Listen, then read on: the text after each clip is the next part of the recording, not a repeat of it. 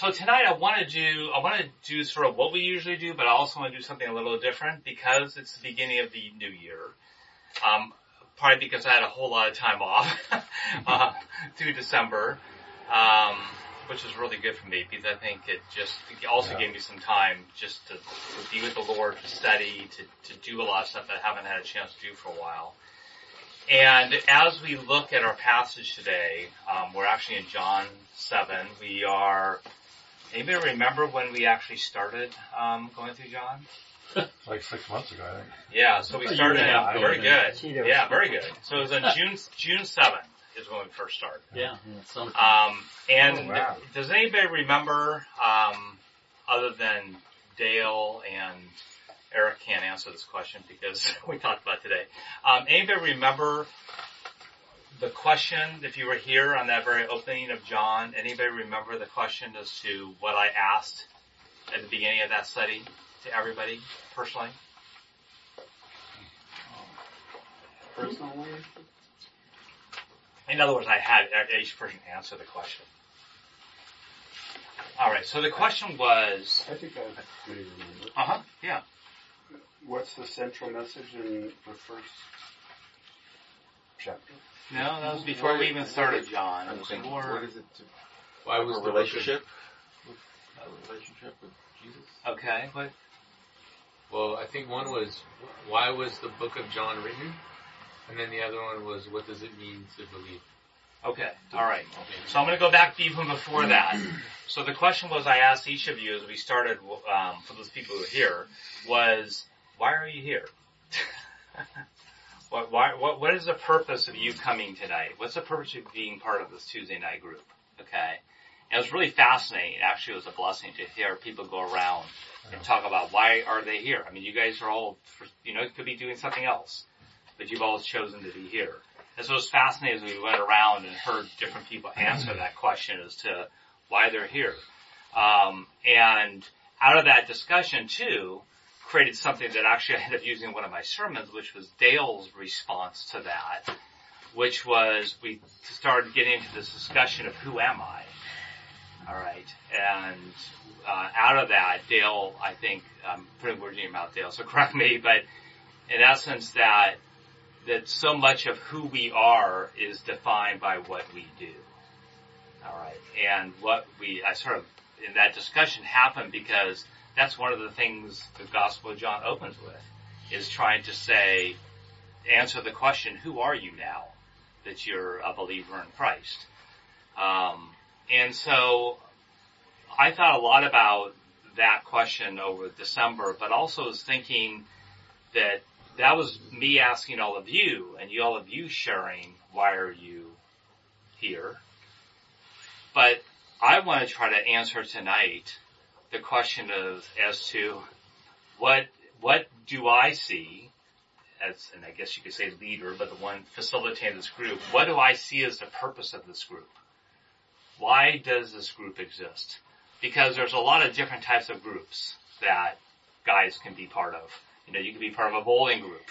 You could be part of whatever different type of group. But as we get together, what's, why are we here? For my, you know, what, what do I want to see in a sense? What's the purpose I see for this group? Because obviously if what I see is different from what you see, you sort of have a clash here. What is it that I say, why, why do we get together like this? Alright? And part of what I think is really in my heart with that is, you know, as Jeff, you know, the vision of our church is to become more like Christ. And really that's, that's a message throughout scripture, okay? In one form or the other, however you characterize that. And when we become Christians, it's not just about us being saved and going to heaven, but it's about some definitive change in our life. and a change that is moving us to become more and more like Christ. And I think my hope for me and for all of us is as we get together on Tuesday nights, I, is for us to be a group where we're keeping that in mind. But we're not just keeping that in mind, is that we're a group that we can sort of expect and hope that as we go through this year, we can look back on this year and say, how have I become more like Christ? Now, sometimes that might be you being able to do that. Sometimes it might be your spouse. or some other people being able to do that, but really looking at the purpose of, of why are we here, which says then that the hope is that we are changed to, in some form to become more and more like Christ. That we can look at our lives and say, with all the struggles we're going through, with all the things we have that have been going on from our childhood, or the things that we have going on, you know, in our marriages, if all those things as we look at them, to really look and say, do, if, if Christ is who he says he is, and we believe in him, and that is what we're supposed to be doing, how do we want to see that change in our lives as, as we grow? Um, right. You're saying you want to see results in us. well, yeah, I, well my hope, good way of putting it, my hope is that you all could reflect and say, yeah, I see that I'm becoming more Christ-like. Okay? Um, because if we're all just getting together just to chat, and we're just getting together just to study scripture, and we're just getting together to just do this, and we don't see that change in our lives, I go, we could be doing something else, you know? Um, but that's my hope i- i- from a purpose perspective. And as we look at our scripture tonight, I want to let our scripture sort of unfold in a way to sort of say, okay, what is Jesus saying about this? And what is, if we're going to say that we're supposed to become more like Christ, how does that really happen? Like, let's have it, like, how does that happen? Does anybody know how that happens? I mean, how do you become more like Christ? We say, we all say like it, say it. We have it as a vision for our church, but how does that actually happen? And I want to look at some things tonight as to how that happens. Because if we don't know how that happens, it's like if you want to become stronger, alright, you need to know how to work out. you want to build these muscles, you know how to build these muscles. Alright. So how is it that we are really truly to become men that are growing in Christ? Um, and that's a tough question because I tell you, every group and every church who is for 2,000 years has tried to answer that question. I mean, in fact, I would say the reason why we have the New Testament, most of it, all of Paul's letters, is because Paul was seeing a church that was so easily going off from away from that, that, that goal. Um, and thankfully for that, because we have letters, including the Gospel of John, that help us to try to figure out why are we doing this. And we know the Gospel of John says we're doing this so you will believe, right? And that belief will change your life. Um, so, so as as we go through that, I want I want us to sort of keep that in mind um, as we walk through John today. All right, but I want to start out with you looking at the table. All right, and you see four books on the table. You guys see four books? Yeah. Okay. So the first one, what is this? That's called the Bible. It's called the Bible. Looks like In a- fact, in memory of someone who just passed away, who is the, uh, who is the one who, it's his version of the Bible. Anybody know who a famous pastor who just passed away? Well, Eugene Peterson. No. No. New King James. I think that might be New King James. Oh, but yeah, he didn't pass away. Well, how recently? Uh, a couple days ago. Oh. Jack Hayford. Oh. You guys ever hear of him? Yeah, sure. Yeah. Yeah. Is So that he, his Bible? Uh, yeah, so, well, I mean, yes. So he, His Bible this is his, commentary? yeah, this is his sort of Bible that I got years ago when I actually went to his church, um, for a conference of his. Um, just a neat guy. He pushed my limits in some of the things, you know, with the gifts and everything. Um, and so anyway, so we have the Bible. All right. Then what is the next one you see there? Jesus calling. Okay. Anybody know what is Jesus calling about? It's The daily devotional. the daily- Okay. yeah, but it's very A about learning to live in the presence of God. Okay. All right. So we have Jesus Exactly. calling. You know, it has verses at the bottom to uh, you can look Yeah. up. All right. Good. Which is good. And then we have C.S. Lewis has a book, and then we have Dallas Willard has a book. So I guess my question to start out with is, what's the difference between all these? One is the Word of God. Okay. Yeah, one's the Word of God, the rest are based on that. It's, so one's the Word of God, which Yes. is the Bible. Okay. The other ones are about God. Interesting. So you guys hear that? The other ones are about God. Well, Okay. Point us towards God. Point us towards God. And they're about they're about the Bible. Okay. They're about the Bible. or about how to. Um, yeah, the Dallas Willard book is like um, spiritual disciplines almost, and then uh, Okay. the grief observed is dealing with tragedy as Mhm. a Christian, like openly. Uh huh. But uh, So, what do we do here in this group? What what book are we using? Mostly the Bible. Bible, The Bible. Yeah. Why do we do that? I mean, why am I not taking this through? Why don't we, as a group, not just me, could be someone else in this group, but why why are we going through the Bible and we're not going through these other books? It's the Word of God. Okay. To the source.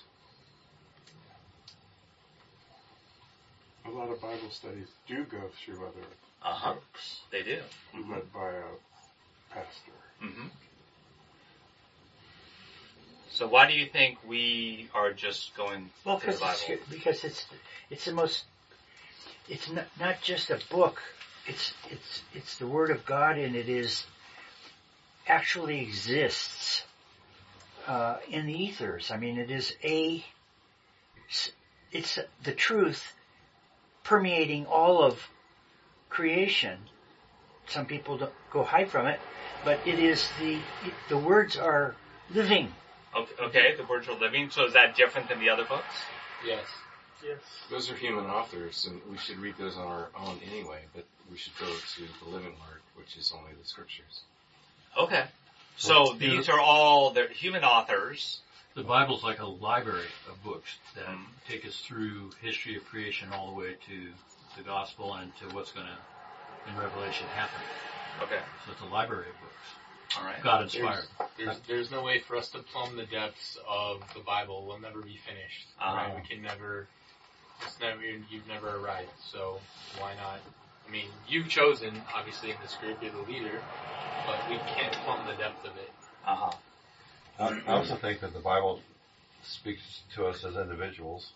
So as we look at seven and compare it to one, Hmm. it's going to speak to us all differently. Okay. And those other three books are the author's opinions of possible texts. Exactly. Oh, very good. Okay. Good. So the Is it the three other books are commentaries on the Bible, Mm-hmm. and if we studied one of those books, we'd be doing a commentary on the commentary. Hmm. So Well put. Uh huh. Yeah. if we're studying the Bible, we are like the authors of those books. We're That's doing commentary on the Bible Uh huh. as a group. That's a very Tom Yeah, that's answer. Yeah, that's, That's good. yeah. Yeah. Good way of putting it. This Right. is called the men's a men's Bible study, right? So Yeah. we be studying the Bible. That's a good just- reason. not just a men's group. It's Yeah. not the Jesus calling It's a book. Bible Right. study. Yeah. Right. Right. Is it oversimplifying saying that it just equips you for everyday life? Okay. Uh huh. But, I mean, obviously, a spiritual Christian walking in um, adoration and abiding Sure. with, and, and also it's an equipping of the saints. It's teaching us how to live, um, um, as Paul would say, a pure conscious life. Yeah. All right. Good. I also think along with like the living word concept, like it, it truly is a living word, and like God has chosen like this direct form of communication to us through Scripture. I mean, I see it all the time like kids who know almost nothing about the Bible being spoke to by God through Scripture, and so I think it like goes to what I've heard you say now countless times, Greg, of the concept of yeah, the other books are still of a lot of value and they're about God, but it's like a relationship. Like you don't have a relationship with someone unless you have direct contact with them. Mm. So you could be told about that person from someone else, which is kind of like what those books are doing. It's great for those books to tell us, you know, perspective or different things about what the original, what the, what the scripture is saying. But the Mm. scripture is that direct form of contact we have for that relationship. Anyone else? Just yeah, Chase. This is the only book God is asking us to read. These are options. Oh, well, that's a wow. I haven't heard that's a, that's good. Yeah, that's good. I hadn't thought about that. Yeah, it's a good way of putting it. And we can't survive as Christians without it. Hmm. The rest we could. hmm But that's the, the essential Yeah. thing we base everything on. Good. All right. Um, yeah, Eric. I think all of us have a different path and a different walk and a different challenge. But the Bible gives all of us a place to start and to head toward. If I were to describe it as in mathematical terms, I would call the Bible the universal set. The universal. The universal set, Uh-huh, all okay. encompassing, self-contained. Uh huh. These are subsets of the Bible. Hmm. On specific subjects that are in the Bible. So if you want to know one book that has, that's all encompassing, all subjects, everything you want to know, go to the Bible. These are subsets of that on different interpretations of what these individual things. Yeah. It's a piece. Yeah. I personally read um, Jesus Calling every every day because it has become a teacher to me in terms of how to take Scripture and live in live in the presence. You know, it doesn't it doesn't substitute, and this discussion has helped me to see. I I got to go more to the source, but uh, it it it is particularly uh, it particularly focuses on on living in the presence constantly. Teaches you how to live in the presence, but of course the Bible would overshadow all of that, and living living in the Bible all the time is living in the presence of God. Okay. All right. Well, good. Good discussion. Just thought um, it's always good to sort of hear how how we take that. So let's do what we're here for, which is to get into the Bible. Um, so we are in John seven, and um, for those of you who haven't been here for a while or haven't been yeah, been here for a while, one of the things that we've been doing as we've been going through John is we start out by looking at the prologue, which is the first 18 verses of John. Because in that prologue, one of the things that prologue does is it gives us really a synopsis of all the things that John's going to ultimately talk about. Okay?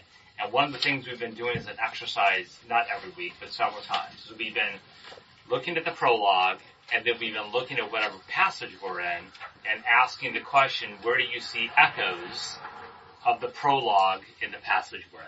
Okay? Um, for time's sake, I'm, that's why in the email I said, read, if you've got to, great, if you didn't, that's fine. Read the prologue for tonight. Um, because what I want to do is just, just jump right into to John 7. And I want to look at um, the passage John 7, 1 through 18. Might seem like a weird break, but I have a reason for that. So John 7, 1 through 18. And so as I'm going to have someone read it, and as someone reads it, I want you to be listening for echoes of something you've heard in the prologue.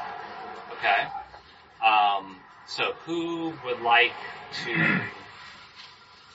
who would like, actually, you know Steve, Doherty, you're one of our recognized um, great readers here who also read on, um, did you read Christmas? Uh, Yeah. Christmas Eve. Yeah, Christmas yeah. Eve, yeah. Well, you know, we can have other folks read as well. But do you want to hand it off to someone else? All right. How about Peter? Peter, great, awesome. Yes. right. So, Peter, John 7, um, and that's on page 42. All right, so we're all on the same page. John 7, um, 1 through 18. 1 through 18, alright. After, after this, Jesus went about in Galilee. Uh, he would not go about in Judea because the Jews were seeking to kill him. Now, the Jews' feast of booth was at hand. So his brother said to him, Leave here and go into Judea, that your disciples also may see the works you're doing. For no one works in secret if he seeks to be known openly. If you do these things, show yourself to the world. For not even his brothers believed in him. Jesus said to them, My time has not yet come, but your time is always here. The world cannot hate you, but it hates me because I testify about it that its works are evil. You go up to the feast, I am not going up to this feast, for my time has not yet fully come. After saying this, he remained in Galilee. But after this, uh, but after, but after his brothers had gone up to the feast, then he also went up, not publicly but in private. The Jews were looking for him at the feast and saying, "Where is he?" And there was much muttering about about him among the people. While some said, "He is a good man," others said, "No, he is leading the people astray." Yet for fear of the Jews, no one spoke openly of him. About the middle of the feast, Jesus went up into the temple and began teaching. The Jews therefore marveled, saying, How is it that this man has learning when uh, when he has never studied? So Jesus answered them, My teaching is not mine, but his who sent me. If anyone will do, uh, if, if anyone, if anyone's will is to do God's will, he will know whether the teaching is from God or whether I'm speaking on my own authority. The one who speaks on his own authority seeks his own glory, but the one who seeks the glory of him who sent him is true, and in him there is no falsehood. Okay, great. So any anything remind you of anything in the prologue that you just heard?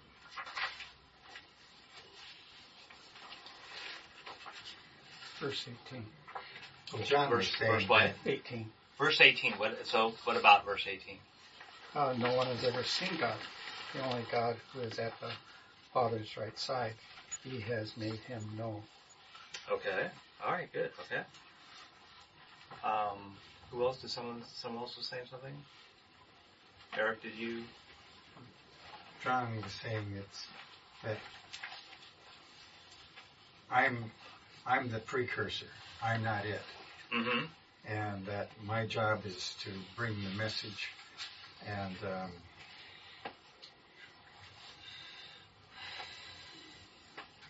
kind of set up for his coming All right. to be known.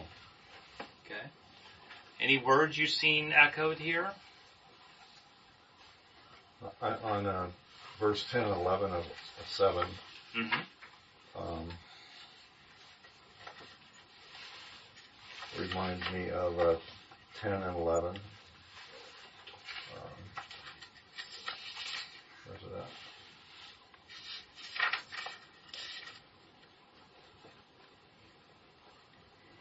He was in the world, and the world was made through him, yet the world did not know him. Mm-hmm. Right. He came to his own, and his own people did not receive him, but all who did receive him, who believed in his name, he gave the right to become children of God. Uh-huh. So what reminded you of that? Um, let me get- get back to seven.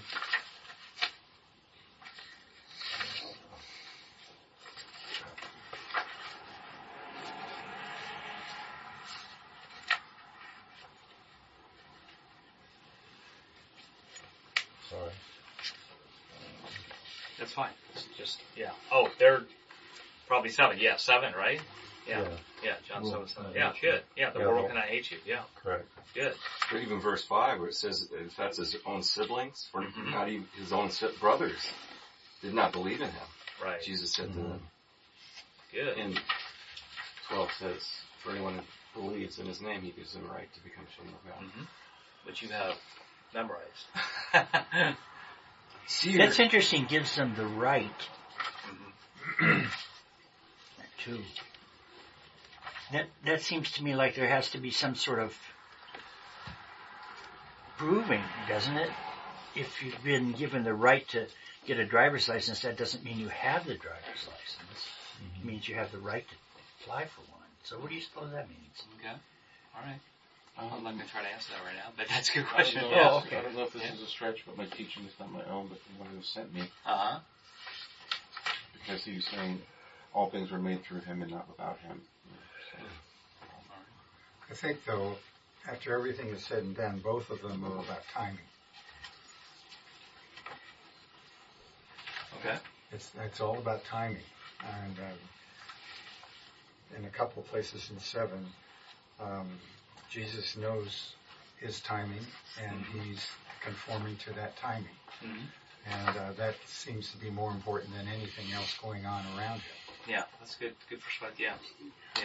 And his timing is everything, isn't it? Yeah. Because if you try to go ahead of him, you're gonna end up in a ditch somewhere.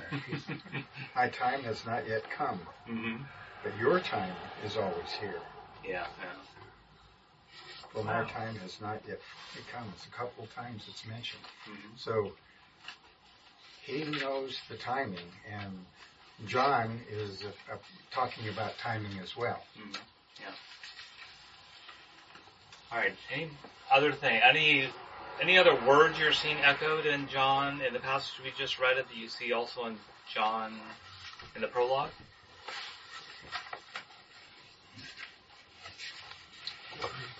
What is it? Glory. Glory. Glory. Interesting. Okay. Where do you see that? It's said twice in the prologue, and then uh, Oh, okay. Jesus says, um, "The one who speaks on his own authority seeks his own glory, but the one who seeks the glory of him who sent him is true."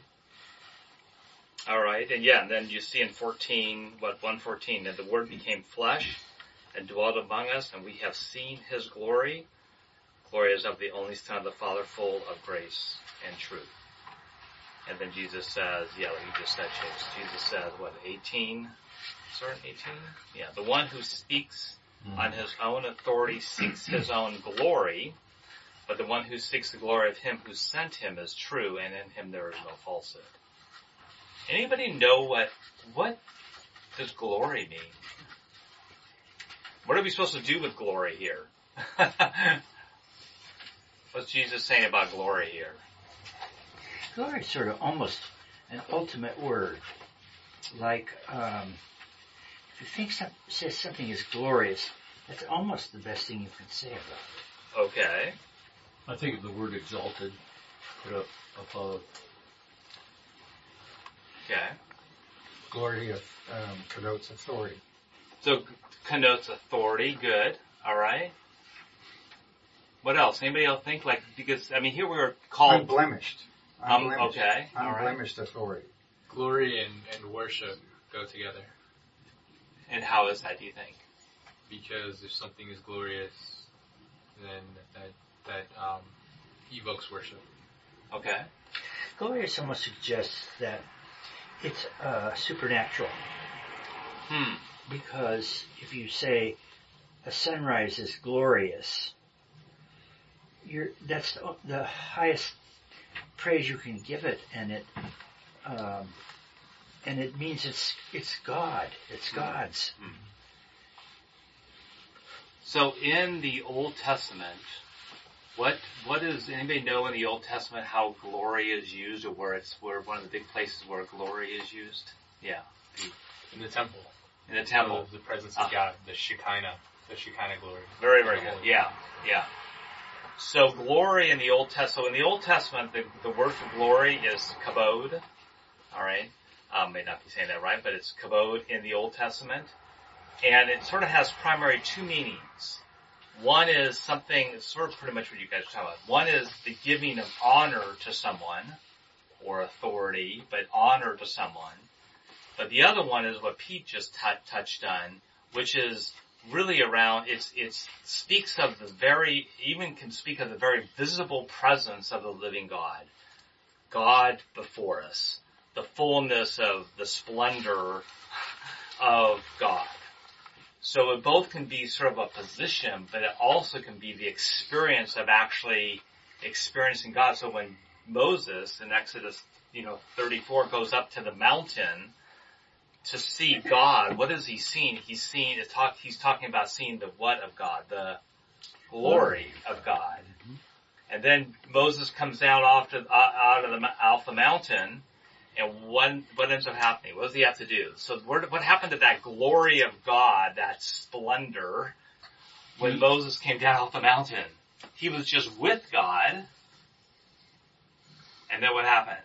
Anybody remember? His face was Well, he shining. was glowing. Yeah, very, very good. His Yeah. face was what? shining. Shining. Again, that's glory. Mm-hmm. And what did he have to do?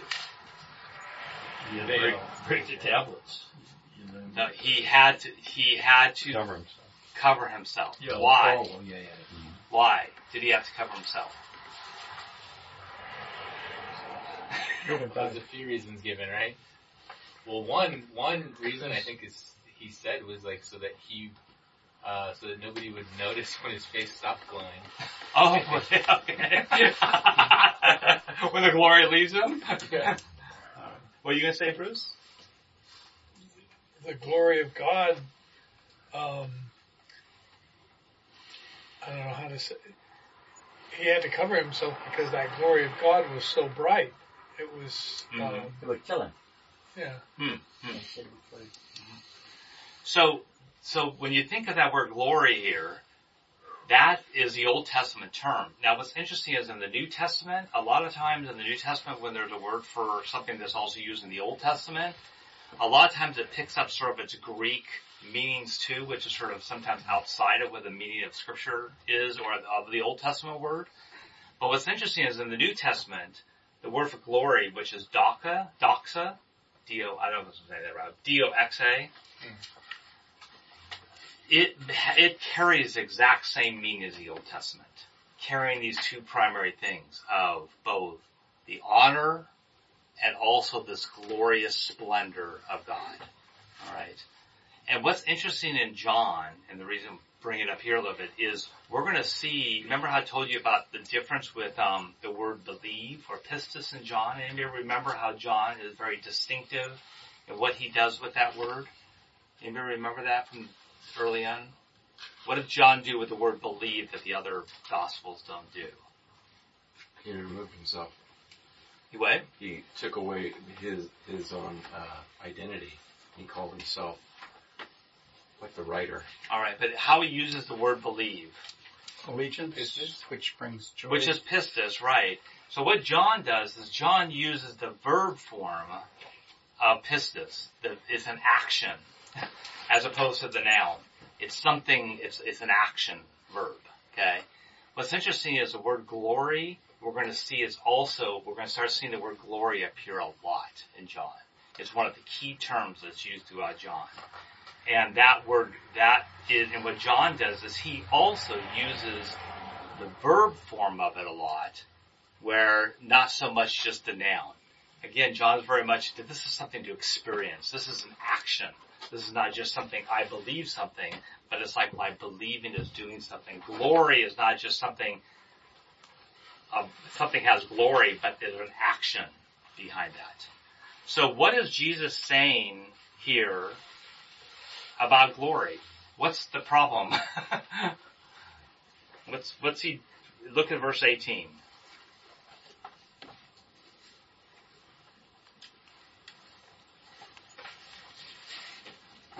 What are the people doing? In verse 18, 718. Putting a false god up, which is themselves. Excellent. Because how are they making themselves God? How are they making themselves God based on this language then? They're what? They're looking towards themselves, not towards God. Seeking their own glory. Seeking their Very own, good. Yeah. They're seeking their own glory. And Jesus is saying here, if you seek your own glory, no. What glory should you only be seeking? Glory of God. Glory of God. The glory of God. You know, one of the things you asked at the very beginning is how, how has this changed you? How Mhm. is this? And I, ha- it has specifically changed me in that I've been seeking more to serve and not to be seen s- so much. Hmm. Uh, as you're going up in your life, you want to be seen because you want to be recognized for what you do well. But you get to a certain point where you you found out that that was not really the point. Hmm. You got- you gained what you gained so that you could do for Christ better than you would have Hmm. where you had been before. It's it's uh it's subtle. It's almost like a 90 degree phase shift. You're, you're you, first you're looking at yourself, looking at yourself, looking at yourself, and all of a sudden you're saying, everything that has been happened to me in my life has been Christ working in me. Which means you're giving the glory where? You're shifting it. You're shifting it Yeah. out of yourself to Christ. Yes. And um, Do any of you else struggle with? Instead, I mean, try, going. Am I trying to give myself some glory here, or am I really going to? Yeah, well, the, the line is so fine. You don't want to. It's just something that happens in you. It isn't. I don't think you can define where that line is that, you, that, that all of a sudden you've changed. Yeah, yeah. So, yeah, what are you going to say, Herc? Were you? all through my life, as I meet life's challenges and get to the next higher level, I have to constantly take myself off the throne and put Hmm. Christ back on it. Hmm. Because it's the the world is all set up to okay, this is worldly success, but it's it's a non sequitur in the bigger picture. Yeah. But it's human nature, you know, to I did it, you know, I did it. I did that, you know. Thank you, Lord, for helping me get Uh-huh, there. It's uh-huh. the other part of that. Mm-hmm. So I think it's battling against human nature all the time and uh, giving Him the glory, not and thanking Him for helping us to get there. Yeah. But I don't think you can do that as a young man. You have to. be- You have to be battered Yeah. uh, into it. Well, some may be extraordinary, but um, for the most part, we we wa- we want to be. Well, how long Yeah. does that success ultimately last? you know, you climb the ladder and okay, I, I ran the race and I won. now what? Now, What's the next race? So, do, do any of you else, anybody else, struggle with glory, giving yourself that, and Chad does. Sorry, you're, I'll turn over Thanks to for Mike. the- Hey, Thanks for Chad, I'll. Chad, I'll give you a break there. I'll turn over to Mike. I see he's going to talk. For, let's have a secret ballot about whether Chad does or not. For sure. I think a lot of that has to do with ego and, Yeah. and you know, maturity. Uh, to Eric's point, ultimately is you know you have the, the perspective. You know, um, and so yeah, I, I absolutely I, I bow that. Uh, my wife reminds me of it all the time. That's what good thing our wives are good at, isn't it? Yeah. Yeah, I've started like qualifying s- stories. Like I'll tell a story, and the obvious conclusion of the story is, you know, glory to God. Mm. But like, I feel like uh, you have to de- deliberately say that, right? Because otherwise, you know, it's like, oh, I, I fasted and prayed, and then God did these things for me. And it was like, it was like, you know, You um, did them. Yeah. So no, we no, it was like if if you think that I was trying to say something good about myself, you misunderstood. You know, glory to God, like, do you- right? Yeah. Kind of. well, where's the line though You know? that when you when you say glory to God, and uh, I, I was thinking about that uh, sermon that Jeff made when when uh, uh, his professor said to him, uh, "That that was a good sermon, Yeah. good job," and he said, "Well, glory be to God," and he said, "Well, it wasn't that good." Uh, where where does not taking not taking responsibility for your part in it But is that different than, I mean, there's one thing to say you participate in something. yeah There's another thing in the sense of where you're giving the honor and oh of course the glory to. So anybody else as far, yeah. I think if I get down to whose will are you doing? Your own will, what you want, or are you looking towards God first? What is your what is it for me? And then if it comes to you and you do it, I don't know, you can take some credit for it, I think, but not, you know, I mean, whose will are you after? You know, Uh-huh. your own, what you want, what I selfishly want, 'cause that's what it's saying in that verse, basically. Mhm. You know, it's it's going to be hollow if you're seeking your own glory, you're seeking your own will. Yeah. But of the one who sent me, the one who created me. There's another dynamic Seeking here that I think the world perceives humility as weakness, Mhm. when in fact true humility is power and strength, standing on the principles that you believe. Yeah, absolutely. Yeah. Tom, you were going to say something? As like believers, um, just a quick question that came to mind, because sometimes I hear this, and is that, and maybe it's just a point in time, but um, well, we could receive and share in the glory of God versus this juxtaposed position. Interesting. Okay. And are we sharing in the glory of God when we are acting out our faith or or witnessing or you know, sharing the gospel with someone or just our behaviors are giving God the glory, but we're sharing in that Hmm. at the same time. Did you guys hear that? Like, do we somehow share in that glory? Yeah. I'm wondering. Okay, well, you hold, hold on to that because, yeah, hold, hold on to that question. Um, We do, but he doesn't share his glory. okay, all right. The only way we can do that We is to be it, in but His he- will. We Let's should be doing that anyway. Do you think God doesn't share His glory? oh, I think he, he works through his, his Uh-huh. creation. Mhm. Yeah, his people. Yes. But, uh, ultimately, it's, uh, he is something else. Yeah. So I'm gonna just, I'll read this to you. Um, we don't have to turn there. So this is another place where God had recently, I mean, where God, where Jesus, No problem. where Jesus and John had recently talked about glory. Just sort of hear the connection. Listen to the connection between glory and pistis or believe.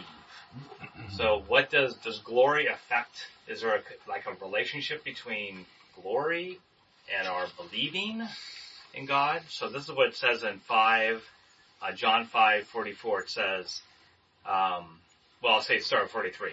I have come in my Father's name, and you do not receive me. If another comes in his own name, you will receive him. okay. How can you believe, pistis, how can you believe when you receive glory from another and do not seek the glory that comes from only God? So see how he's- he's even saying how your belief in God, how can you believe and your belief is somehow related to where am I, where am I, whose glory am I seeking? How can I mm-hmm. say I believe in this God who is, you know, the God of the universe and everything, and yet somehow say I'm going to receive my own glory, or I'm going to glorify someone else and not God alone. So there's sort of this connection even between our own ability, our beliefs, our believing, and what we seek with, with glory. Doesn't that come around to the world cannot hate you, but Yeah. it hates me because Uh. I testify about it that it its works are evil. Yeah. yeah. So, Can I yes. chime in on Uh-huh. what Eric just said? Um, so that I think that verse relates to 17. hmm If any man will do his will, he shall know the doctrine, or you could say he would know the truth. hmm So not doing his will would be the world. Yeah. And Jesus is testifying that the world is and the works are evil. Those are not doing his will. Hmm.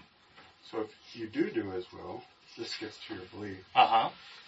He shall know the doctrine, whether it be of God or whether I speak of myself. So, he, in other words, he's saying, look, if you just obey the Lord, obedience is greater than sacrifice. If you just obey, you're going to be enlightened. You're going to see who I am, Uh huh. and you will see how proud all of you are and how sinful you are. Hmm. Glory, glory, Yeah.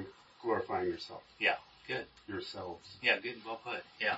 I think a good way to say it is you climb the ladder of a Christian life through humility. You fall down the ladder of life through pride. Pride's the enemy. That's pretty good.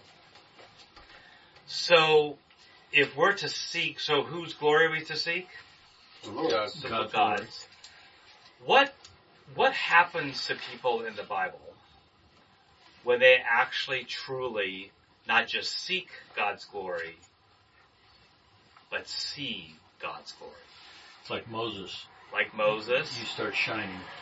when you when you actually experience so we're to seek something that means we want to find it right? I guess you're seeking it. So when you really experience the glory of god what happens to people in the bible? They fall on their face. They share in the glory. okay. Oh interesting. So there you say they share in the glory. Share. hmm that's interesting. Okay. Who can you think of in the bible who really saw the glory of god I think Abraham did. Okay. Yeah, Paul. Enoch. Enoch, okay? Who? Paul. Paul. Think about the apostle Paul, for example. Yeah. What happened? So whose glory did he see? Christ. Jesus. He saw Jesus, right? Which is exactly what Jesus is going to get at here is that God's given him this glory, and he is the one we seek the glory of. Mm-hmm. Paul is sort of the epitome of that. Mm-hmm. So what happened to Paul when he saw the face of Jesus? When he saw God's glory? When he experienced God's glory? What Completely happened changed- to Paul? Completely Blinded changed him, completely He went transformed him. He what? It was completely transformed. That's right. He repented, turned around. Exactly. Scales fell off his eyes. Exactly. Who else do we remember in the Old Testament who saw God's Elijah. glory? Elijah. But anyway, come on, you guys. We're- Well, Moses, Moses. Who? King Nebuchadnezzar. Well, who else? yeah, not King Nebuchadnezzar. That's fiery furnace. Who? Who? Okay, you're close. Daniel. Esau. I'm a bunch of people. Yeah, okay. Isaiah, remember? Oh, Isaiah oh, yeah. 6? Oh, yeah, yeah, yeah, yeah. Oh, that's Oh. right. Duh. And How soon what, we forget. Yeah, I know. Yeah. And what, what happened to Isaiah when he experienced God's glory? I'm a man of He fell on his face. Right. So when you experience God's glory, go back, go to the Apostle Paul right now. What did you? What did Gil just say? When you, if you really experience the glory of God, what will that do to you? Absolutely. You, you feel like a dirty rag. It will change you. It makes you useful to God. A- amen. So it it changes you. I- So isn't that why this group of wonderful people are here? To very be, to be tra- transformed to do God, to be God. Like So people. my question was, we want to become more like Christ, right? If we want to become more like Christ, we can try to do all these things ourselves, hmm. okay? But ultimately, if we're going to become more like Christ, we need to be changed by Christ. If we need to be changed by Christ, we need to seek His glory. And my question then is, how do we do that? So I'm going to I'll put out this challenge. If you really fully experience, or even partially experience the glory of God, and some of you may have done that, you will be changed. I don't care what's going on in your life right now. I don't care what struggles you have. I don't care what you've been struggling with since your childhood. I don't care what you're going through. Your wife's like, eh, you know, whatever it is that you need to become more like Christ, you're going to become more like Him when you seek and experience His glory. Does that make sense? Mhm. But you're not saying we should persecute each other right now. yeah. So how do you do that? It only comes through wisdom, and wisdom is keep on trying. Okay, okay. So that's that's one that's one way. So you're asking us, how do you seek God's glory? If God's glory, if experiencing God's glory is what really is what changes you, how do you seek that glory, experience that glory? How do you do that? Because I, I'm so here's sort of like like A, A equals B. Okay, it's just like if you know you want to become more like Christ, we can have all these things that we can do. But if we look, for example, Paul's model as an example who fully saw Jesus face to face and was completely changed. And we go, that is what changes us is when we experience God's glory. And my question is going to be that I want to answer tonight is how do we do that? How do we The really, I don't know first if you guys have step ever is the thought that. hardest, and that's dying to self. Okay, well, alright. Okay, good. Repenting. Okay. I think surrendering to it. Mhm. I, I thought of, about um, a time in my life where I was in a miry pit, and uh, I had a vision of um, the Lord reaching down to pick me up out of it, hmm and I and I changed me forever after that. Are there examples in the Bible where disciples or followers sought God's glory? I mean, I wonder if you are stretching a little bit. Yeah, well. Because God, in Saul's case, Uh-huh. Paul's case, he appeared to him when he's persecuting the church. Uh-huh. He's a bad guy. Mhm. God chooses if he's going to show his glory to people or not. We don't pursue it. We don't dig for it. We don't try to like you're saying, clean our act up, pray a lot. What do you, what's the, what, what are you thinking? Abra- Abraham asked God directly to show him his glory. That's and true. then that's when he said, okay, go in the cleft of the rock and I'm going to pass by and you'll see my backside. That's fine. That, isn't that Moses? So, Wasn't that, was Moses. That's Moses? right. Okay, maybe it was But anyway, who cares? yeah. Yeah, One of them. All right. You guys heard, Long did bearded you guy. guys hear Tom's question? Do you want to try to, do you want to try to summarize that? Okay. I'm going to answer Tom's question. I'm not going to answer it. We're going to let the Bible answer that question. Like, do people really seek God's glory in the Bible? Do we see that? I mean, Can we pursue Can- God's can glory? And is, and is it scriptural? Is it biblical? yeah, very good. It's, That's it sounds prideful to me. exact, exactly, exactly. That's good. Sounds prideful. Well, if you Um, seek God's glory for your own self, but if you seek God's glory to be used, don't you think that that's di- a different motivation, Tom? To, uh, it's, I think it all comes down to what you, what your Well, Well, I think put- it comes down to actually the question he just asked, I which is the exactly the right question we should be asking because that's why we're here. What was the To question ask- he asked? Would you repeat the question? Did question. That If you're seeking God's glory, you're seeking to be equal with God. You're seeking to share His place with Him. Hmm. And I, it's a good question. yeah, if think that's that's a So great what question. what if we obey? Yeah. Why don't we I, I turn? live in obedience. Yeah. He Okay. does what he does. So we're going to I think He's obey. given us plenty of directions of things we should be doing. Okay. Yeah. Yeah. I don't think He's told us to become equal to Him. Okay. You guys are asking. You guys, I love this. I love you guys are asking the right questions. So you were going to read something? So I want all of you to take your Bible, Bible, not John, and we're going to really take a look at what Tom just talked about. Okay, that question is so. Are you feeding Do we do questions this? fast? I did. Yeah, him and I met before this, just like you, and we all met, and so I like. I don't. I have no money left in my pocket anymore. I so. like? Not likely. all right, Everyone have their Second Bible? Corinthians. we're going to Second Corinthians. See, I can say all this. Very good. Yeah. Hint, we're going to Second Corinthians from my beautiful Bible that is the glory of God that I got from Bill Darnell. Um, you see the glory? Look at that. Just, I mean, if you guys could see that glory right there. Yeah, all right.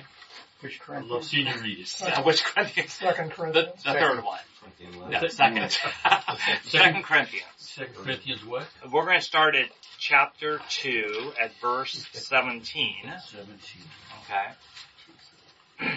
And we're going to read some. Um, okay, so everyone, tell me when you're there. Everyone there at 217? Yeah. Okay. So, tell me why I'm reading this, this first verse. Okay, 17. I'm going to just read it, and I want you guys to tell me why am I reading this verse. Who is sufficient for these things? For we are not, like so many, peddlers of God's word, but as men of sincere, sincerity, as commissioned by God, in the sight of God, we speak in Christ. Have you guys heard that passage here in this study before? Mm-hmm, mm-hmm. I have That's awesome.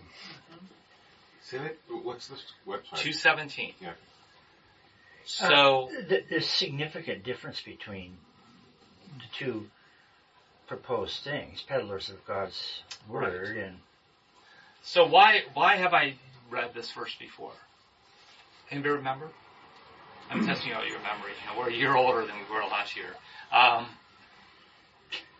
it's because this is what I laid out at the very beginning of John as saying this is what my hope and goal for us to be are men who are of sincerity, who are called by God in the presence of God, not just to believe, not just to work on my own faith, but to learn how to speak Christ to the world.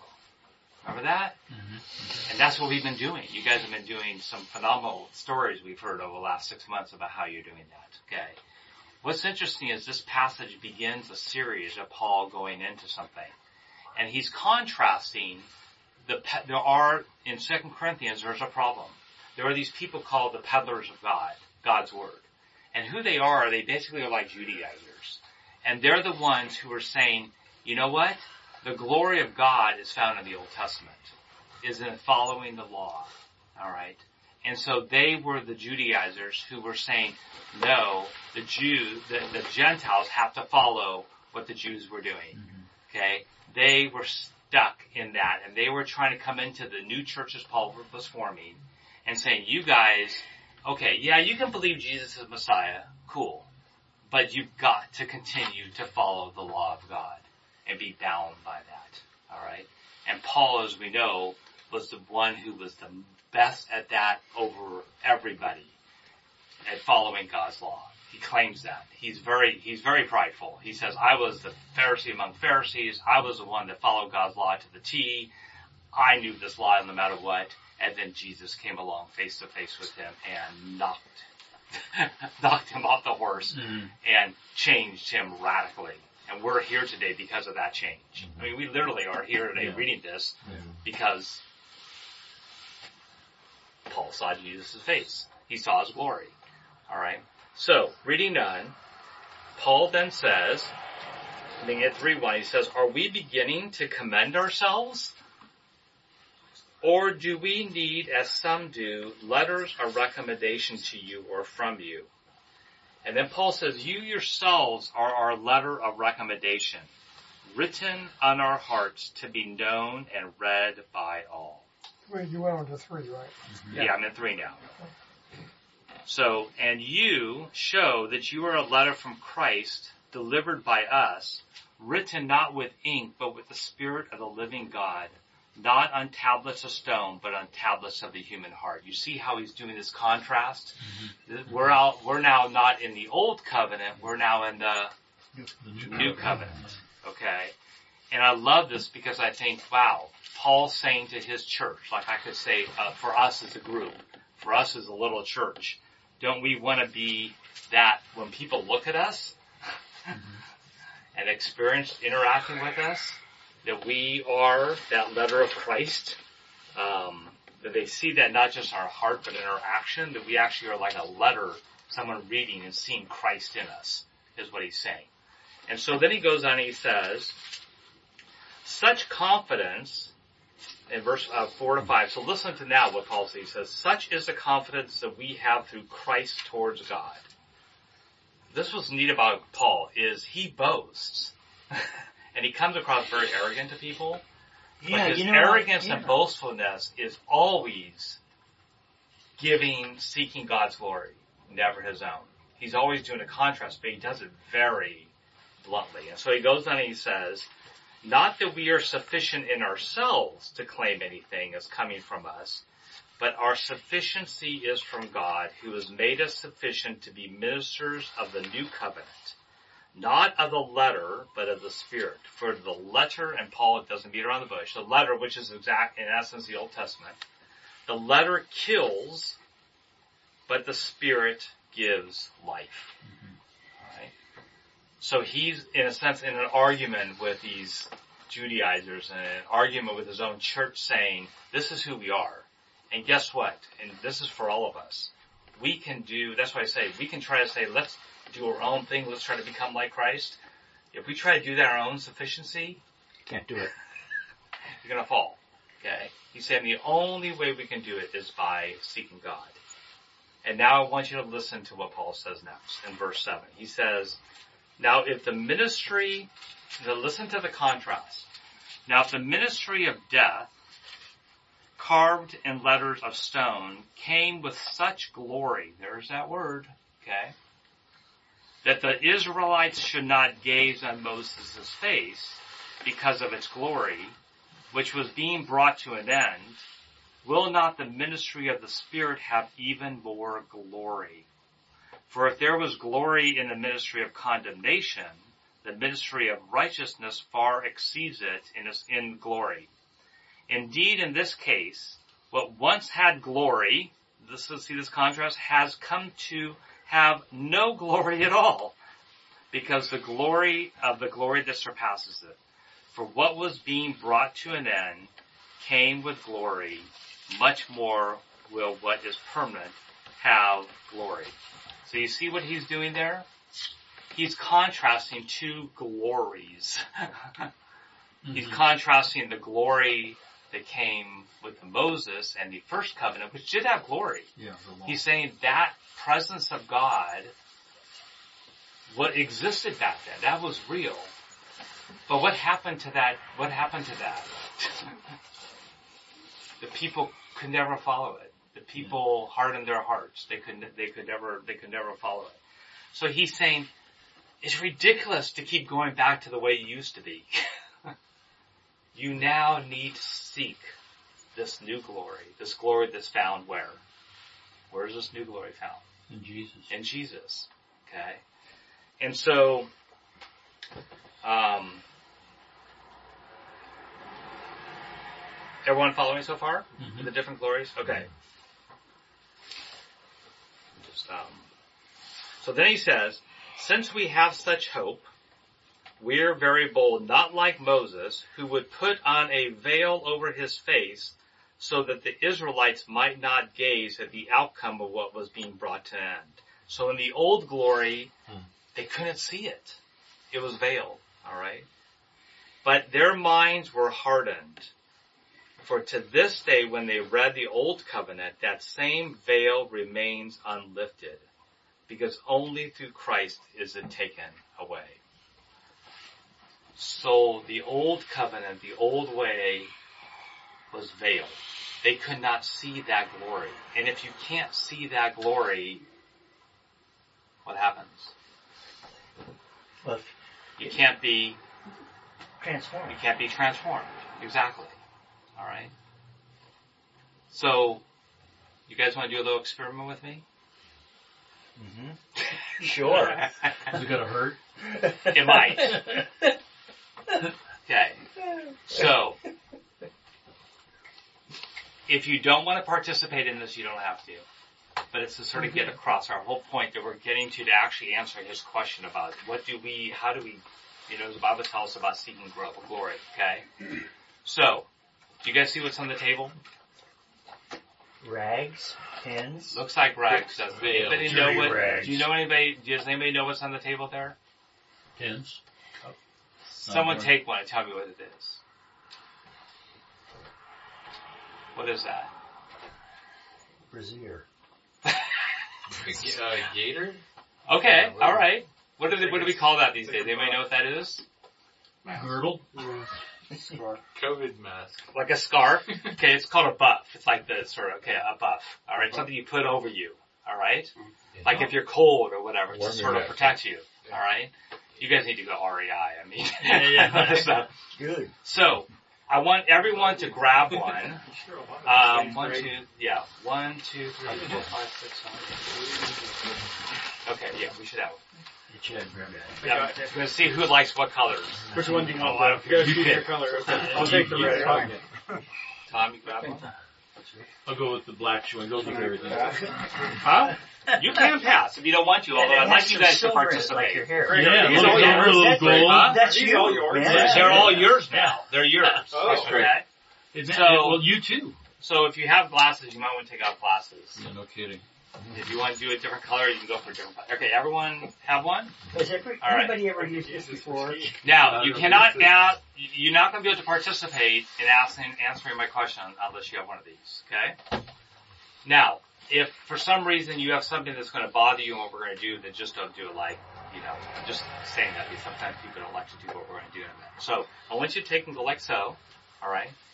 So, we talk about that the reason why the people did, were not able to see God's glory is because why? Because of the veil. Yeah. Alright? Mask. So I want you to just, this is like a veil, and I want you to just go like this, okay, and put it over your eyes. Okay? So you're veiled now. Alright, so just experience that for a second. Go ahead and try to look. Alright, now I want you to describe what you see. Lights. A blur. Blurry Lights and images. shadows. Glory lights, uh, Okay? really, really, uh, uh, damped down. lights. Shadows. So what's the veiling doing? to you? Diminishing It inhibits your sight.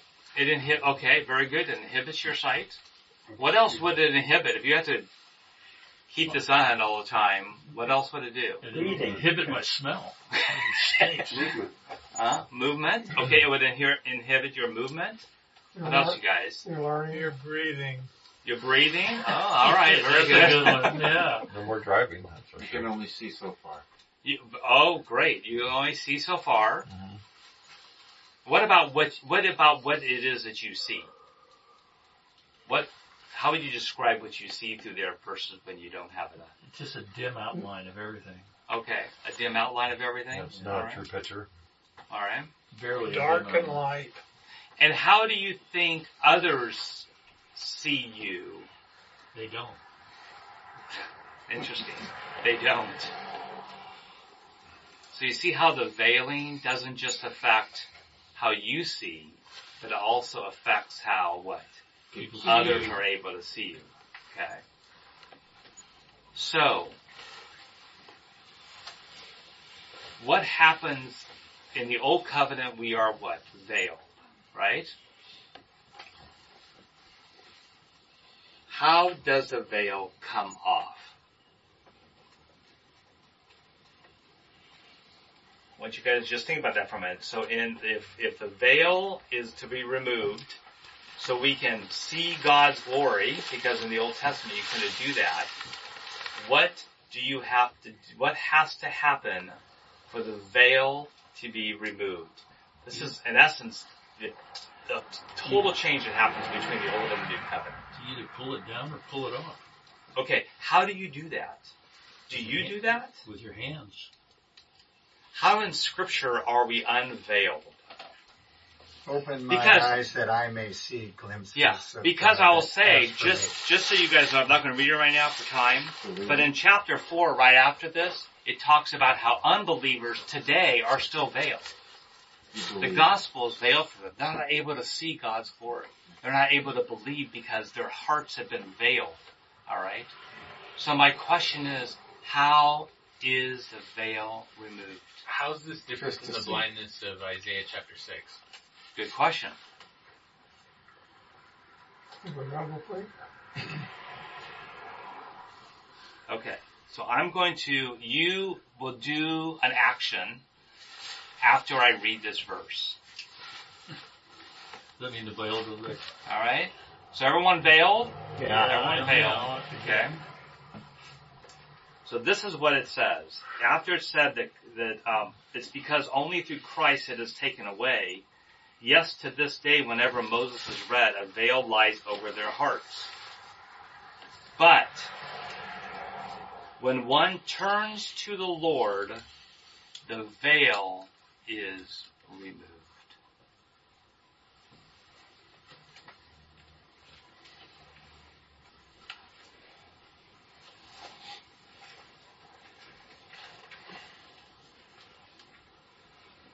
So what what are you saying to us?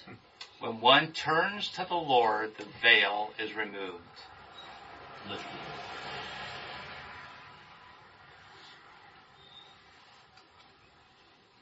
I'm sorry, but I'm kind of dumb. Is there a question? Is that, is that what you're asking, Gil? Yeah, what, What did you just do, Gil? I pulled it down so I could breathe. Okay. yeah, me too. How You can see. Does the veil get removed from all of us? Because all of us were once unbelievers. Veil. Well, we had to do, you, you had to pull it down yourself. No, No. you did not. Turn to the Lord. Very good. Do you hear what Tom just said? What? Exactly what Scripture says. But when one turns to the Lord, the veil is removed. Turn to God.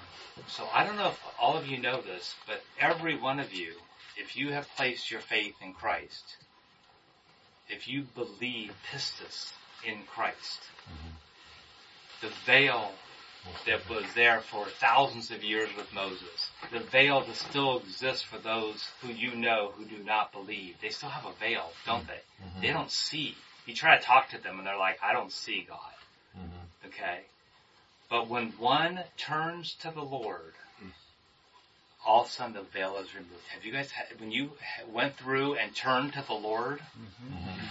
notice it doesn't say you took off the veil. It says when you turn to the Lord, it is God who takes the veil off of your eyes. Because what happens when you come to Christ? What do you see that you did not see before? See, so now the veil's removed. You see life. It's the light of Christ. Okay. The Spirit comes into your. It's like Paul. His Spirit comes inside you. Uh huh. The Holy Spirit. Uh huh. When you ask Him to be on your throne, And what do you see? the truth. The glory of the Lord. The glory, okay, the glory of the Lord. Well, you see what's around you. You see, in, instead of seeing through a veil, you're, you, you see clearly. Right. Okay. we all, you- with but- unveiled face, behold the glory of the Lord and being transported into the same image from one degree of glory to another. Okay. So you hear what just Tom said? So my question then is, all of us have the veil removed. Mm-hmm. But guess what? That's only step number one. That's That's, like number us one. turning to the Lord and believing in Him. Mm-hmm. So we can all be here like this with the veil removed. And guess where our eyes can go? Guess where we can still focus? We can still look at ourselves. We can still look at the world around us. Mm-hmm. Are we going to be changed? Are we seeing God's glory in that? No. All right? No. Mm-hmm. So there's something else we have to do to experience that glory of God. And Paul is going to tell us. What do we need to do to really truly be changed by God? Walk Right. away from sin in our life. Okay? The renewing of your mind. Yeah, well, and okay, good. So I want you guys to look at Second Corinthians three. We're on three. I want you to look at verse. Well, we were in verse what seventeen, where it says, "But one, but when one turns to the Lord, the veil is removed." Okay, now I want you to listen. If you can have it, try to read it yourself. Because I want you guys to see this for yourself. Now the Lord is the Spirit. This is interesting. Jesus, I won't get too much into theology here, but in essence, who is the Spirit of God? The Spirit of God is the Spirit of Christ. Okay, when we have the Spirit in us, we, Christ is in us. All right. But now the Lord, meaning Jesus, is um, is the Spirit, and where the Spirit of the Lord is, there is freedom. We no longer live like this, Mm-hmm. like so many people do who don't know Christ, mm-hmm. veiled. We live completely free, able to see the way God sees, able to see the truth. Alright? And then it says, and this is the, this is the key point, this is really going to what you asked Tom. And with all, and we all, we all, with unveiled faces. So step number one, we all have to have that veil come down. What verse are you on? I'm in verse 18. What chapter again? Three. Three. Three, yeah. 318. And we all, with unveiled face, beholding the glory of the Lord, are being transformed into the same image from one degree of glory to another. For this comes from the Lord, who is the Spirit. So there's two things that happen here. The first one is we already have been unveiled. Alright? But now the question is, being unveiled, we now get to do something maybe some of you are questioning about here. We actually get to participate in the glory of God. Mm-hmm. Mm-hmm. We never become God, but we actually begin, begin to participate in that glory of God. So we become more like God, mm-hmm. more like Christ. Okay? So, and with unveiled face, and so beholding the glory of the Lord. So that, let me to explain what that means. It actually is a verb, beholding. Many versions will say reflecting. So it says, we all, with unveiled face, reflecting at, like, in, indirectly reflecting the glory of the Lord, which I'll talk about then, are being transformed into the same image from one degree of glory to another.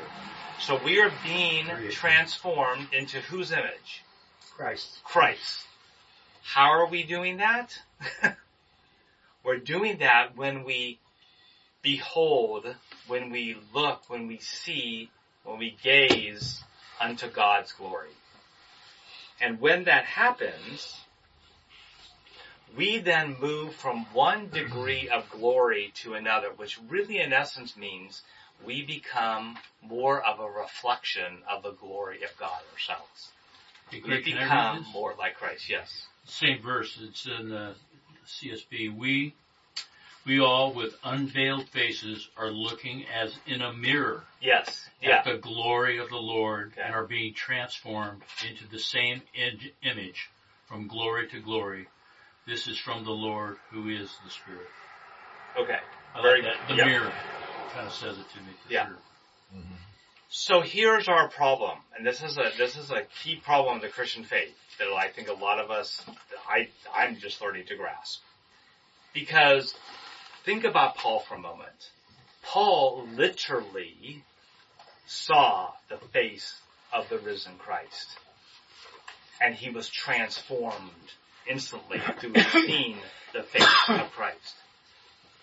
We today don't see literally the face of Christ.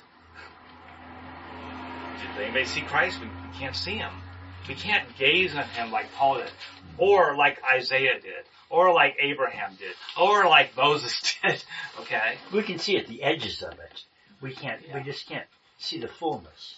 But if it's the glory and seeing that glory that turns and changes us, seeing that face, being able to gaze on that, that changes us, experiencing that glory so we become more like Christ, then the question is how do we do that today? Did you guys get my question? Absolutely. No, that's a good question. Because we're all sitting here on veiled face, but we have to gaze, we have to see that is just what it says there. We have to see the glory of the Lord so we are then transformed to become more and more like Him. And actually when, and so it goes back to you know, what you said, Steve, a little bit, we do get to participate in the glory of God. The more we become like Christ, the more others will look at us and see the glory of God in us. We're like a mirror of that glory. That's right. So we don't- exactly. We don't exactly. become glory. You what? We don't become glory. Right. We don't, and we never become God, Your reflection. Yeah. but we start, yeah, exactly. It's a continual. Okay. So Moses It's a wasn't continual work. relishing this as a destination. I, No. This is kind of just a, a sidebar thing that happens. If we live in obedience, great, this is happening. And in eternity, it'll e- even be further. But shouldn't the focus just be obey? Well, obey, but here, so, here's, I'm going to read in chapter 4. If you guys look at chapter 4, I'm just continue to answer that question. So it says in chapter 4, we even, I'll look at chapter, uh, verse 3, and even if our gospel, see it, Chase. I'm going to take And, this time too because of oh, do you have to go, Gil? Yeah. You, you're going to miss a You need a climax. I've missed a lot of climaxes. So the question is, how do we do Oops. that? Whoops. Oh, I'll wait for you. Let me grab this for you, go. Chad, Thank you. walk down with me. I will. Walk Thank up you, here, Chad. bro. Yeah, I'll just, I'll just walk down. It's going to be slippery. Thank you. Sorry. I'll catch you up tomorrow, Gil. Okay. You want to take this? No, you can take that and I'll hold on to it. Are you sure? Gil, do you want to grab my hand on this side? Huh? Do you want to grab my hand? No, I think this is the best. Make sure you do.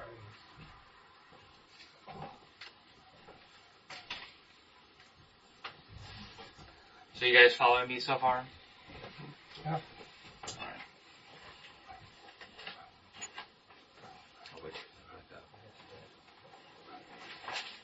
Can I read something while we're waiting? Yes, please. Uh, if you guys have your Bible, just go to chapter 2 in the same Second Corinthians at the very end, verse 14, because this is talking about what Greg's talking about too in kind of a beautiful way. Verse 14, this is King James. now thanks be unto God, which always causes us to triumph, that's glory, in Christ, and maketh, maketh manifest the savor of his knowledge by us in every place. So we smell good to God. the fragrance. Oh, those does actually smell good. Savor. Huh. Or aroma. Taste. Verse 15, for we are unto God a sweet savor of Christ in them, that's glory, in them that are saved, and in them that perish. So if we're witnessing Christ to others, we're doing, we are the sweet savor of Christ, whether we're witnessing to those who are like us who are saved, or mm-hmm. whether we're wor- witnessing to an unbeliever. We're savor to Christ. Verse 16, to the one that, to the one we are the savor of death unto death, that's, you know, to the unbeliever, and to the other, savor of life unto life. And then he says, it's kind of like we would say, can you, can you believe that? and who is sufficient for these things? In other words, like, are we, this is a glory beyond human comprehension, really. That's what he's saying, isn't it? Mm-hmm. Who- Who is sufficient for these things? Like, are you sufficient for that? Are you, No. are you ready to be sufficient? Like, if we know how, how glorious that is, yeah, and then the, the 17 wraps it up. For we are not as many which corrupt the word of God, but as of sincerity, but as of God, in the sight of God, we speak in Christ. Yeah. So that's the action item. We speak in Christ. Mm-hmm. Mm-hmm. God takes care of the glory after. Okay. Wait till they get back up here. So we fix our eyes not on what is seen, But what is But unseen? what uh-huh. Okay. is unseen, Mhm. since what is seen is temporary, but what is unseen is eternal. So how do we do that? Work. Practically, how do we do this? Keep Come back repeating next it. Tuesday to find out. Well, yeah, well, yeah. I could just leave it here and we could all say, come back next Tuesday and find out. I want to, what are they doing? Just helping him with his car? Yeah. Yeah, just, we're uh, praying just- for him and Alright. He's been a lot of pain. He's been to emergency like, um, several times with just extreme sciatic pain and everything like that. Um, in fact, let me just pray for him right now. Father, we just lift up Gil right now. Pray that you would just remove that pain, take away that pain, get him safely home. Um, just comfort him. It's very hard. we all know that when we're in pain, we can't focus on anything else. So Lord, I just pray, take take that pain away. Um, bring him peace, Lord, and just keep him safe. Keep him safe. In Jesus' name, Lord. Amen. Keep his eyes on you, Lord. Mhm. It's a testimony that Gil's faith that he comes here when he's in such Yeah. Hmm. pain. It absolutely is. How did you get here? I, wa- I only live a block away. A block away from here? Yeah. Okay, well, I could get you that. You don't have to walk from there. Over here? Yeah, let me go. Let me go get my keys. too. Yeah. I'll, I'll, uh, Sounds like they're gonna follow I'll, I'll, I'll, I'll ride with you. Gil home And I'll follow and you. get him in his because I house. don't know where you live. We're gonna help Gil get home. Okay. Yeah. Are you gonna He's go- in Laguna Woods now. Okay. So, Chad and I are, we got a plan. okay. We gotta think. I don't want to steal this from you. You, well, you can have that. It's yours. mine. It's yours. I'll cherish it. Yeah. I'll can- try to keep it off. Now you can rob hardware store. So you guys follow me in a moment? Come in handy tonight. huh? I'm gonna we're ride gonna- with Gil Okay. I'm gonna follow him, then I'm gonna. Okay. Well, All right. Okay. Thanks, guys.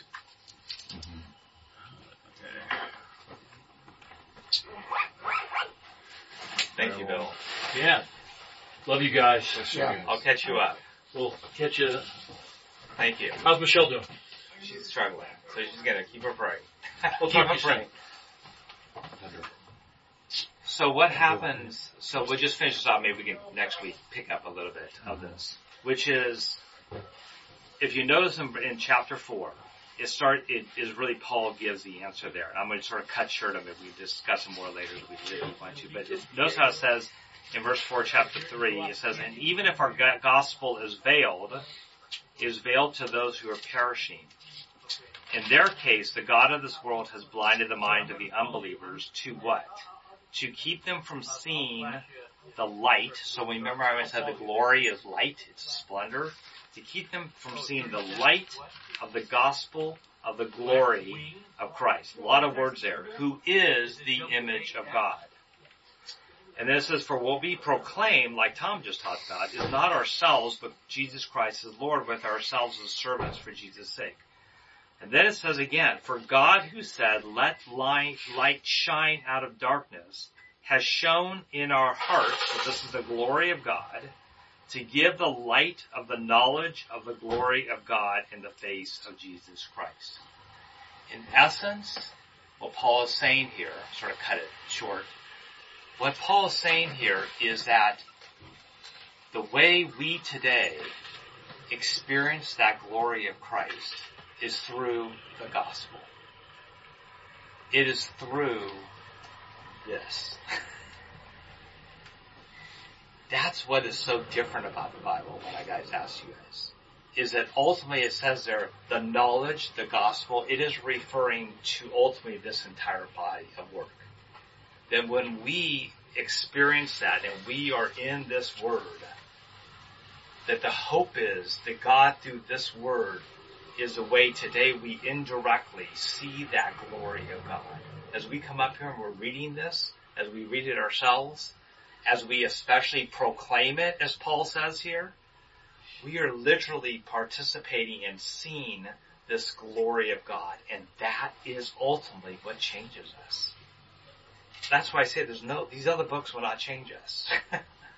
Me saying something will not change us. It ultimately is us being in this, that's why, that's why we do this up here on Tuesday nights.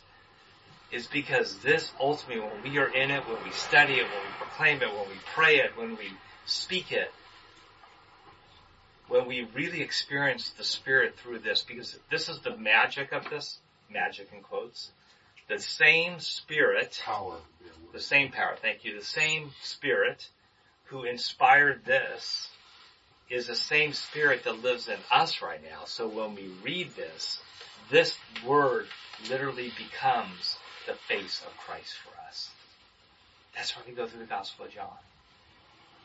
And I'll, I'll speak just next week at the very beginning as to what happens when we're not experiencing it. okay? I don't know, you know, oh, I'm reading it and I read the Bible and I come on Tuesday nights, but, eh, okay, I get a bunch of knowledge, but I'm not experiencing that glory. Why is that? I'm not going to try to answer that right now, but we'll, maybe we'll pick up next week just talking about that quickly, and then we'll move back into John. But does this make sense a little bit? Is so really the answer is, and you asked a little bit, he talked about it. We do get to experience the glory of Christ today.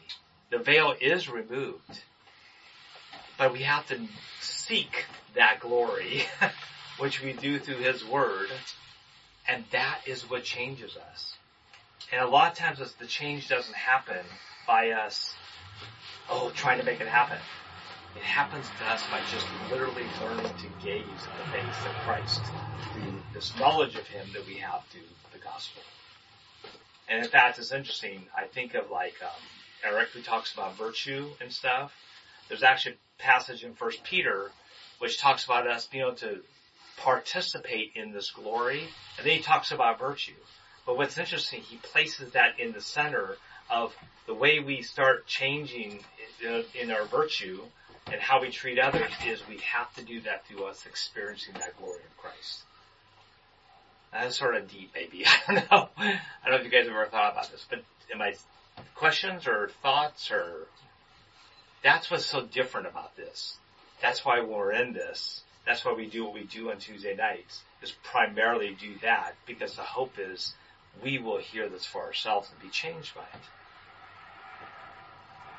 In a way, when we read the Bible, we're entering into His presence. We're not just in a way, we are literally entering into His presence. Hmm. That's the way God's given us today to be in His presence. But we can't read it once and be there. No. Because notice what happens, so that's a good point. The verb where it says, beholding the glory of God are being transformed, those are present constant verbs. It means you have to keep at it. It's not like, oh, I did it once, I read through the Bible, or whatever it is. It's this constant, just like if I'm going to be, you know, know my wife and start becoming, look, you know, like we're looking like a married couple, I've got to be with her. I've got to talk with her. I can't just say, well, I love you, honey. I don't need to do that anymore. you know, it's this constant being in the presence of God. And that's my hope of what we're doing here. And that is- includes is- prayer. It does include prayer.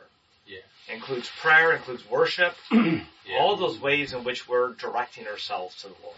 Mm-hmm. Well, it's like what Pete said about we'll never know the depths of the Bible. Yeah. We can never get too deep Yeah. into it. Can I mention Uh-huh. verse verse six in Mhm. chapter four? Yeah. Um, just preface it by because this talks about the light shining in darkness. So this is talking about Genesis, the creation. Mm-hmm. God said, "Let there be light." So there was light, and it shined in the darkness. So think of the massive power of that. Yeah. And then right here, Paul is- ex- ascribes it, I think that's the word, to the light that God shines in our heart. The same power. Yes. So I'll read it now. For God, who commanded the light to shine out of darkness, Genesis, hath shined in our hearts Hmm. to give the light, and this gets kind of complex, of the knowledge Yeah. of the glory of God in the face of Jesus Christ. Yeah. But if you just cut off to make it, cut it in half and say, what are we to do with this light that God puts in our hearts? Give the light out. Yeah. Excellent. And that's what's so key about why I said we have to just not get it in us, but actually in speaking Christ, in proclaiming Christ. In fact, that's exactly what you said. For we, for what we proclaim is not ourselves, but Jesus Christ as Lord. When we do that, when we're expressing Christ to others, we are literally participating in His glory. And we become more like Him. And we experience that light. As we shine that light. Because that's what ultimately what Paul did. He shined the light and gave us these. But tomorrow, you're going to start it all over again. That's right. I, Not uh, just tomorrow when you get home tonight. I, I once coached with a guy. Uh, he was a head coach, I was assistant coach, but uh, we weren't just good. We, we beat everybody and everything. Uh, and so at CIF finals, we were in the locker room ready to go out, and he said, "When we win, you are to stand up on the edge of the deck, and we will walk back to it here, and then you can scream and holler all you want. But you will remember, we start at 5.30 tomorrow morning, preparing for next year. Yeah. So that's the way I It's see like it. Uh, what, what, what sports team was that? Water polo, Water polo for, Corona Del Mar, right, you were on it? 69. No, I was the assistant coach. Oh, you're assistant coach. Mm-hmm. And so I was on a swim team through all high school and everything. And same thing. Every morning, six, 5.30 in the morning, we were out there swimming laps. Every morning, every morning. And I think it's the same type of thing. We, we think, oh, we do that for swimming, we do that for water polo. What more do we need to do that with the Word of God? Mm-hmm. You know, Yeah. and just staying in it. Well said. Yeah. So that's so that's my encouragement to you guys. Is that that's my hope is we get together here. That's really what we're doing is trying to seek God, seek His glory, um, and that's my prayer is that we do that this year. Um, so, all right, thank It's you a lot guys. This was negative- I didn't. This was a little different tonight. It's I don't know. It's my first time really trying to even myself wrestling with all this stuff because I don't think I've ever seen a lot of this stuff before. Let's see, those guys taking off with Gil, That's that's the expression of what we're talking Amen. Amen. Very well put. All right. Well, Father, I just thank you for this evening. thank you for these guys being out here. And again, we just pray for Gil. Uh, I thank you for Bill and for Chad taking him home, Lord. Uh, to just see the expression, even in them, as they are becoming like Christ. They are like Christ to Gil right now, Lord. Um, just bless them. And I and I do pray, Lord, that you will help to see, help to show, shine that light of glory of the knowledge of you. on us this week, Lord. That we may be changed to become a little bit more and participate a little bit more in that glory of God. In Jesus' name, amen. Yeah. Amen.